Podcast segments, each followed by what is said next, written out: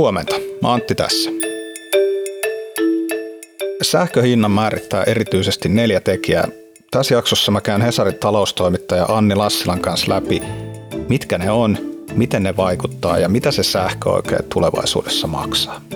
Tänään on maanantai 6. maaliskuuta ja tämä on HS Vision podcast.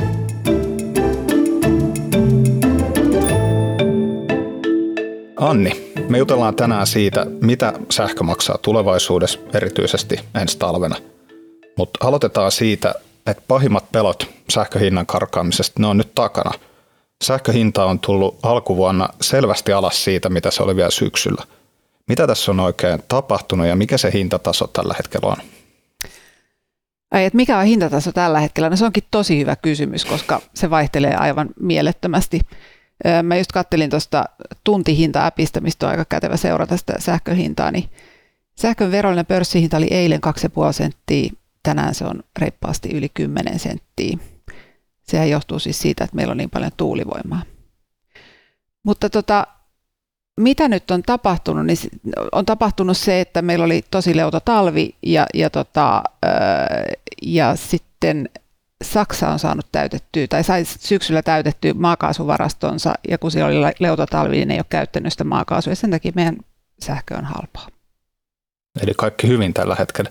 Näkyykö tämä nykyinen, tota, tämä, kun sä luettelet tuossa hintataso, niin näkyykö tämä ihan tavallisten kuluttajien sähkölaskuissa tällä hetkellä? Se riippuu ihan siitä, miten sen sähkön ostaa, että et tota, osallahan meillä on voimassa, mullakin on voimassa vanha kaksivuotinen sähkö, sähkösopimus, jossa hinta on tosi halpa. Ää, ne ihmiset, jotka teki kalliita määräaikaisia tai jopa toistaiseksi, tai siis myös toistaiseksi voimassa olevia sopimuksia viime syksynä tuossa joulukuussa vielä, niin heille ei näy ollenkaan ja he maksaa tosi kallista sähköhintaa edelleen, mutta sitten ne, joilla on pörssisähkö, niin hän maksaa joka päivä sitä, sitä hintaa, mikä se kulloinkin on, että – heille se näkyy ihan suoraan. Okei, tässä on vähän niin kuin eriytyneet markkinat, mutta mennään mm. kohti tulevaisuutta. Sähkön tulevaisuuden hinta määrittyy tai sähkön futurimarkkinoilla. Ja se on tämmöinen termi, josta väittäisin, että suuri osa ihmisistä ei ollut ikinä kuullutkaan ennen kuin energiakriisi iski. Eli pystyisit sä Manni Pohjille kertoa, että mitä nämä sähköfuturimarkkinat on ja miten ne toimii, sillä hyvin pelkistetysti. Joo, futurimarkkinoitahan on niin kuin toiset, toisin voi sanoa johdannaismarkkinoita on kaikilla niin kuin osakkeilla ja raaka-aineilla ja, ja vaikka millä. Se, se kertoo siitä, että jos, ö, mä otan arkielämän esimerkki, jos mä haluaisin, ö, niin kuin me sovittaisiin, että mä ostan sulta kakun ensi jouluna, niin tota, sä miettisit, että mihin hintaan sä voit myydä mulle sen kakun. Silloin sä miettisit, että mitä silloin jauho maksaa, mitä maksaa sokeri, mitä maksaa kananmunat, paljonko sun pitäisi pyytää enemmän palkkaa, koska yleinen palkkataso on noussut. Ja tota, sä arvioisit sen hinnan sen mukaan. Ja sitten me sovittaisiin, että se kakun hinta on silloin 15 euroa, vaikka se ehkä tällä hetkellä olisi 10 euroa. Niin tässä on kyse, tästä on kyse futurimarkkinoissa, että se on siis sopimus siitä, että mihin hintaan mä voin ostaa sähköä sulta jouluna tai, tai sovittuna aikana. Se voi olla kymmenenkin vuoden päässä periaatteessa se hetki. Eli arvioidaan, mikä on tuleva hintataso ja sitten tehdään niin kuin sitova kauppa sen mukaan. Näin, näin se menee kaikessa yksinkertaisuudessa. Se oli oikein selkeä selitys. Mutta nyt viime viikkoina nämä futurimarkkinat on heilahdellut paljon, jos mä ymmärsin oikein. Pitäisikö kuluttajien nyt olla sit erityisen huolissa? Niin, se on vähän vaikea kysymys. Siis ne on heilahdellut vähemmän kuin mitä ne heilu viime, viime vuonna, mutta edelleenkin ne heiluu, mikä kertoo siitä, että jos ajattelee niin kuin vanhaa maailmaa ennen, energia, ennen Venäjän hyökkäystä ja ennen energiakriisiä, niin, niin silloin oli aika niin kuin vakaa käsitys siitä, että mitä sähkö maksaa vaikka tulevana talvena. Mm. Mutta, mutta tota, nyt sitä ei ole. Ja sitten se, se tosiaan niin kuin se futurihinta kertoo siitä, että mikä on niin kuin markkinoiden valistunut käsitys siitä, että mitä, mitä sähkön pörssihinta tulee sillä hetkellä olemaan. Niin jos ajattelee, että se heiluu niin kuin jopa kymmeniä prosentteja niin kuin kuukauden sisällä, niin tietysti silloin kuluttaja niin kuin ehkä miettii, että, tai kuka tahansa sähköostaja miettii, että kannattaako mun ikään kuin suojata se hinta. Ja, ja se suojaaminen tarkoittaa sitä, että ottaa määräaikaisen sähkösopimuksen. Eli se on niin kuin se pohdinta, että uskallanko mä luottaa siihen, että, että tota, että ne markkinat on nyt oikeassa, että se sähkö oikeasti maksaa ehkä 10 senttiä silloin, jos on kesällä tosi halpaa, että silloin mun kannattaa ehkä ostaa pörssisähköä. Hmm. Tai, tai sitten pelkääkö mä sitä, että se hinta voikin olla vaikka 30 senttiä ensi talvena todellisuudessa, koska nämä markkinat, futurimarkkinatkaan ei tunnu tietävän, mikä se oikea hinta on. Niin sitten mä ehkä haluan suojata sen. Aivan. Tota, sähköhintaan vaikuttaa oleellisesti neljä tekijää. Vesivarannot, tuulivoima, maakaasu ja ydinvoima. Eikö näin me? Joo, ja sitten tietysti tällä hetkellä siihen vaikuttaa olennaisesti tämä niin kuin tämmöinen eksistentiaalinen epävarmuus, eli mm. niin kuin epävarmuus siitä, että mitä maailmassa ylipäätään ympärillä tapahtuu.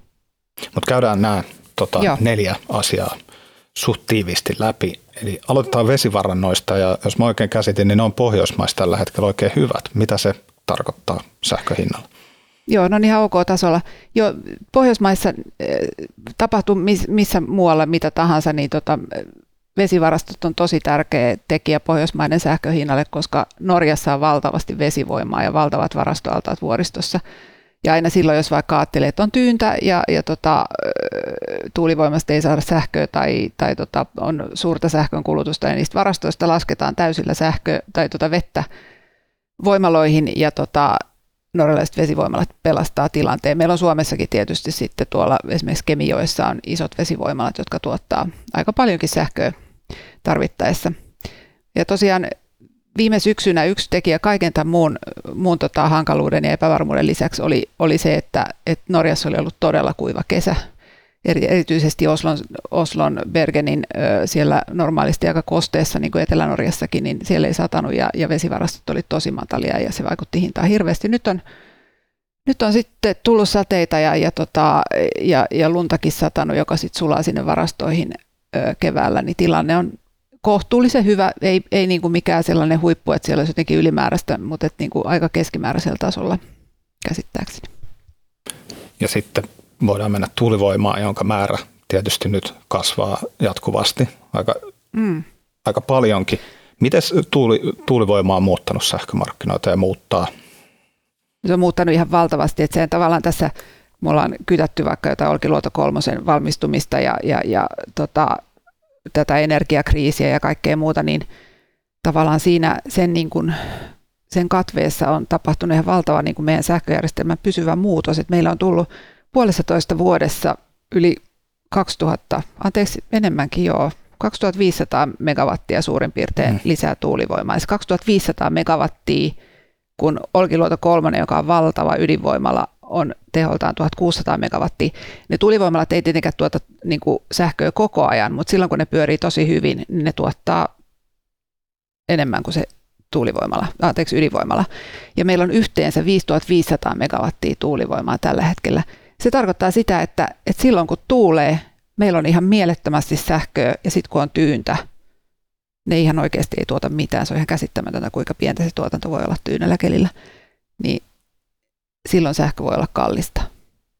Ja no, tota, tämä tekee just pörssisähkön ostajille tilanteen aika mielenkiintoiseksi tai haastavaksi. Joo, se tekee se haastavaksi, mutta toisaalta se, se luo myös mahdollisuuksia, niin kun, jos ajattelee, että sulla on tota, vaikkapa sähköauto, niin, tota, niin sehän kannattaa ladata silloin, kun tuulee ja sähkö on tosi halpaa ja sitten säästää mahdollisu- mahdollisuuksien mukaan sähköä silloin, kun tota, se on kallista ja kaikkien koneiden, pyykipesukoneiden, vesivaraajien, kaikkeen tämmöisten käyttö, niin siis se, se luo niin kuin mahdollisuuksia, mutta, tota, mutta se, se tota, tekee kyllä sähkömarkkinasta todella volatiilin eli vaihteleva, että hinta vaihtelee rajusti. Ja tämä on semmoinen muutos, joka ei johdu energiakriisistä, mutta se on niin kuin tavallaan samaan aikaan tapahtunut ja, ja, ja tota, tarkoittaa sitä, että paluuta siihen, siihen tilanteeseen, mikä meillä oli kaksi vuotta sitten, niin sitä ei vaan ole.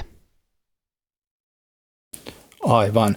Tota, sä mainitsit tuossa Olkiluoto kolmosen, eli voidaan puhua vähän lisää ydinvoimalasta. Se tietysti, että toimiiko Olkiluoto kolmonen ensi talvina kuten pitää vai ei, niin on todella oleellinen asia sähköhinnan kannalta, mutta myös Ranskan ydinvoimaloiden tilanne vaikuttaa sähköhintaa Suomessa. Avaatko vähän tätä kuvia?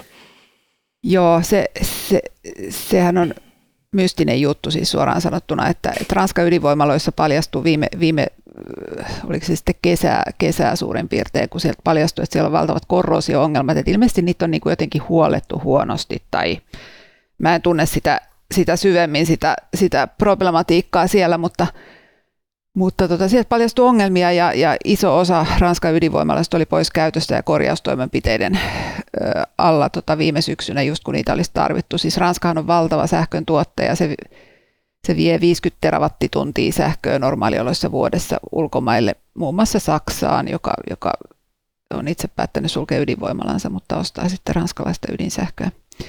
Ja tota, se, se vaikutti, siis yleensä me ei olla niin hirveän riippuvaisia niin kuin eurooppalaisesta sähkön hinnasta, mutta just silloin kun kaikkialla on sähköistä pulaa, niin silloin itse asiassa se, se Euroopan hinta ikään kuin imeytyy meille, koska meillä on, meille asti, koska meillä on Pohjoismaista kuitenkin aika paljon siirto, sähkösiirtoyhteyksiä sinne. Eli kun niin kuin Euroopasta on sähköloppu, niin ne pyrkii tuomaan mahdollisimman paljon sähköä täältä pohjoisesta ja, ja sitten se kysynnän kasvu nostaa sähköhintaa meilläkin. Se on tosi monimutkainen se, se yhtälö, miten se menee. Sitä ei itse asiassa kauhean hyvin tunne kukaan tällä hetkellä, koska tilanteet muuttuu niin paljon nyt jatkuvasti, mutta näin siinä kävi.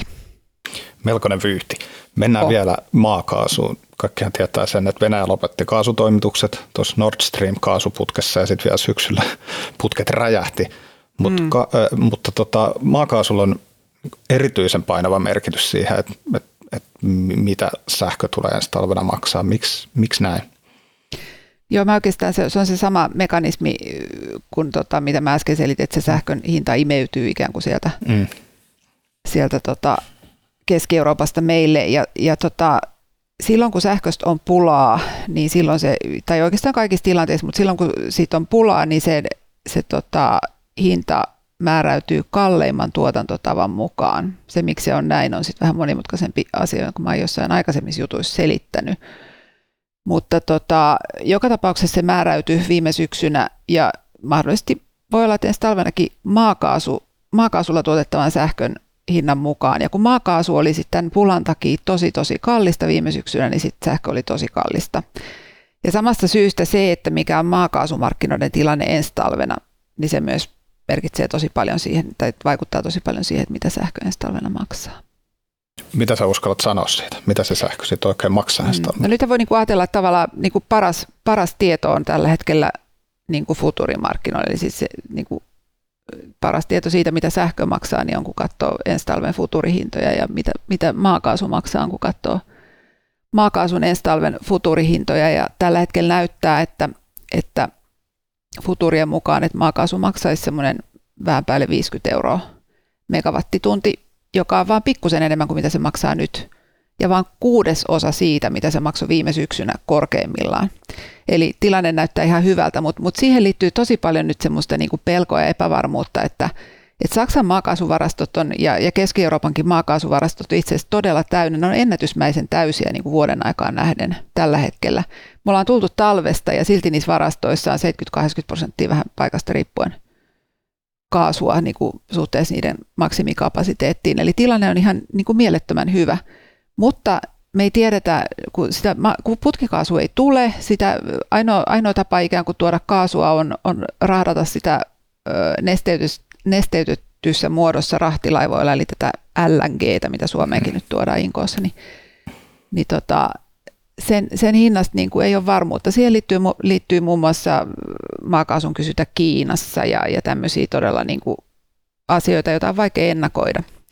Ja sitten sit semmoinen, niin kuin, niin kuin sanottu, se eksistentiaalinen pelko siitä, että mitä tässä vielä tapahtuu, niin, niin se vaikuttaa siihen, että on epävarmuutta. Mutta kuten sanottu, niin futurihinnat on se markkinoiden tämänhetkinen suuri viisaus ja niiden mukaan meillä ei ole hätää. Sähkökään ei olisi niiden mukaan ihan hirveän kallista ensi talvena. Tämä on lohdullinen tieto ja niin kuin tässä sun puheesta on käynyt selviksi, sähkömarkkinat on kyllä melkoinen, todella monimutkainen vyyhti, mutta ne on nyt saanut shokkihoitoa. Onko, tämä mun viimeinen kysymys, onko tilanne nyt se, että tällaisiin erilaisiin riskeihin on oikeasti valmistauduttu paremmin kuin aikaisemmin? Joo, siis si- siinä mielessä ainakin, että, että sen oli, se oli niin kuin käsittämätöntä, miten hyvin Keski-Eurooppa hanskasi tai Saksa hanskasi sen, että se ne maakaasuputket räjähti ja, ja, tota, ja kaasun tulo loppu jo sitä ennen. Kukaan ei varmaan uskonut, eikä varsinkaan Venäjä uskonut, että Saksa selviisi siitä niin hyvin. Ja, tota, ja Saksassa on säästetty kaasua 20 prosenttia ja semmoinen niin kuin yhteiskunnan niin kuin kyky sopeutua ja, ja kyky säästää ja kyky varautua energian, energian tota, kulutuksen säästöillä on varmaan yllättänyt kaikki, kaikki osapuolet. Et siinä mielessä niin kuin meidän tietoisuus ja semmoinen kriisivalmius on varmaan niin kuin ihan toista luokkaa kuin mitä se oli aikaisemmin. Mut, ja samaan aikaan koko ajan meille rakennetaan valtava määrä uusiutuvaa sähkön tuotantoa, joka ei ole sitten, se on riippuvainen vähän säistä, mutta se ei ole riippuvainen ainakaan niin kuin pahantahtoisten ulkovaltojen, ulkovaltojen toimenpiteistä. Et siinä mielessä niin kuin tämä kriisivalmius on, on parempi kyllä. Kiitos Anni Lassila. Kiitos. HS Visio on talouteen, politiikkaan ja teknologiaan keskittyvä sivusto, jonka jutut ilmestyy osana Helsingin Sanomien tilausta. Ne löytyy Hesarin sovelluksesta ja osoitteesta hs.fi. Jos sulla ei ole vielä HSn tilausta, niin sä voit kokeilla sitä kaksi viikkoa ilmaiseksi osoitteesta hs.fi kautta parempaa kuunneltavaa. Äänestäjäleikkauksesta vastaa tänään Janne Elkki. Mun nimi on Antti Tiainen ja sä kuuntelit just HS Vision aamupodcastin. Nähdään huomenna.